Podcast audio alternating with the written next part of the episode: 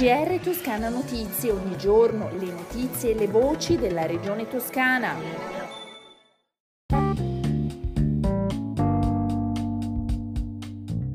Bentornati all'ascolto del GR di Toscana Notizie. Apriamo il nostro giornale parlando dell'archivio e dei diari, a cui si intitola il 38° premio Pieve Saverio Tutino ai cercatori di pace, con 20 appuntamenti aperti al pubblico dal 15 al 18 settembre del 2022 a Pieve Santo Stefano, la città del diario in provincia di Arezzo. Ideato e organizzato dall'Archivio dei Diari, il premio Pieve è sostenuto da importanti istituzioni, tra cui la Regione Toscana, la Banca di Anghiari e Stia, la Camera di Commercio di Arezzo Siena e Rai Toscana e Rai Radio 3. Assegnati i premi a Elena Testi e Andrea Riccardi. Alla conferenza stampa di presentazione era presente anche il presidente della regione, il quale ha dichiarato che questa iniziativa rappresenta una delle più belle che la Toscana della cultura esprime.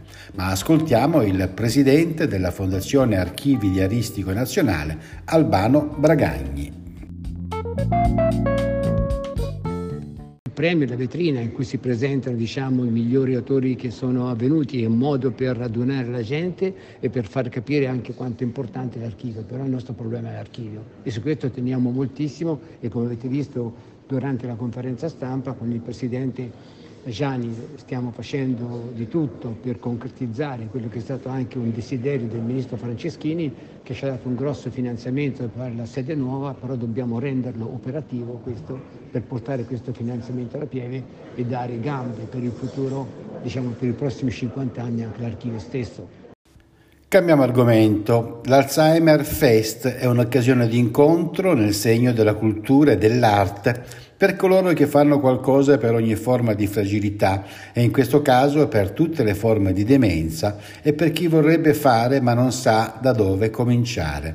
L'Alzheimer Fest, appunto, che per la sua 6ª edizione arriva a Firenze, in piazza della Santissima Annunziata e negli spazi dell'Istituto degli Innocenti, portando con sé ben 150 eventi distribuiti in 3 giorni, dal 9 all'11 settembre.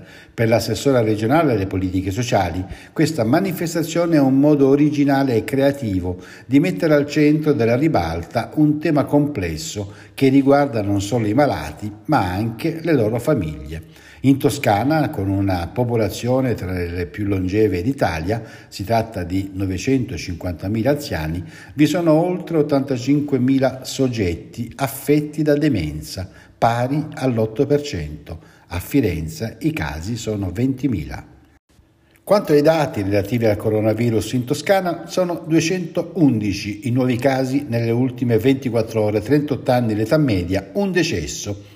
I ricoverati complessivamente in tutta la regione sono 226, 13 in meno rispetto a ieri, di cui 7 in terapia intensiva, anche in questo caso 1 in meno. E arrivano nuove risorse per la pesca, nuove risorse ai bandi su trasformazione del prodotto ittico e l'acquacoltura. Vedranno perciò aumentare le risorse destinate ai bandi pubblicati. Circa 100.000 euro saranno destinati complessivamente per finanziare gli investimenti nella trasformazione e nella commercializzazione di prodotti della pesca e dell'acquacoltura. Circa 350.000 euro complessivamente per l'ammodernamento degli impianti di acquacoltura. Si procederà anche allo scorrimento della graduatoria 2020 sull'acquacoltura, che finora non era stata finanziata completamente proprio per la mancanza di risorse e che invece adesso, grazie alla nuova iniezione di 200.000 euro circa, vedrà l'esaurimento.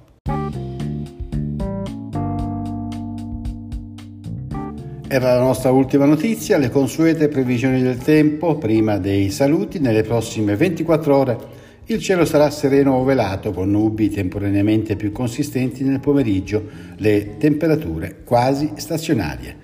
Con le previsioni del tempo si conclude il nostro GR. Un buon ascolto dalla redazione di Toscana Notizie e un a risentirci da Osvaldo Sabato. GR Toscana Notizie, ogni giorno le notizie e le voci della regione toscana.